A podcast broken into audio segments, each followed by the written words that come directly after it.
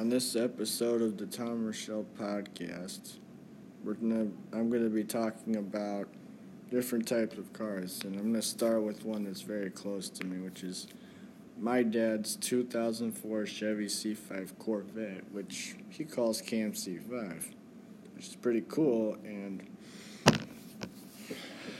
we basically the story of how it started is we bought the thing two years ago before Memorial Day, before Labor Day, my bad.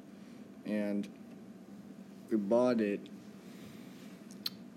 like after a few minutes, and then a year after we got it, we put a Billy Boat PRT exhaust on it, and now it sounds much better. Obviously, it's got more power, baby. Because now it's got about 360 horsepower and 370 pound feet of torque, which is pretty dang good considering the thing's made out of fiberglass. Yep, and the engine it has, you're probably wondering what's it packing. It's got a 5.7 liter LS1 V8.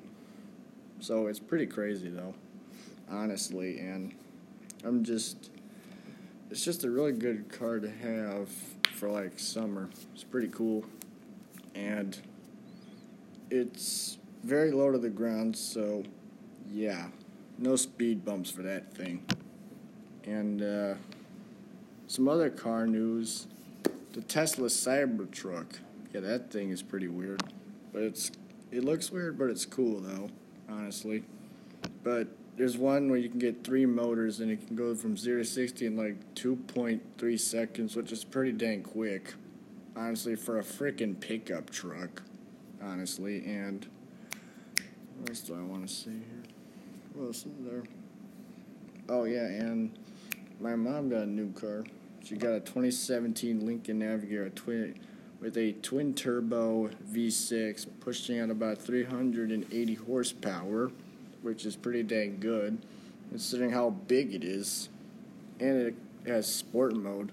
And yeah, it's pretty dang sweet.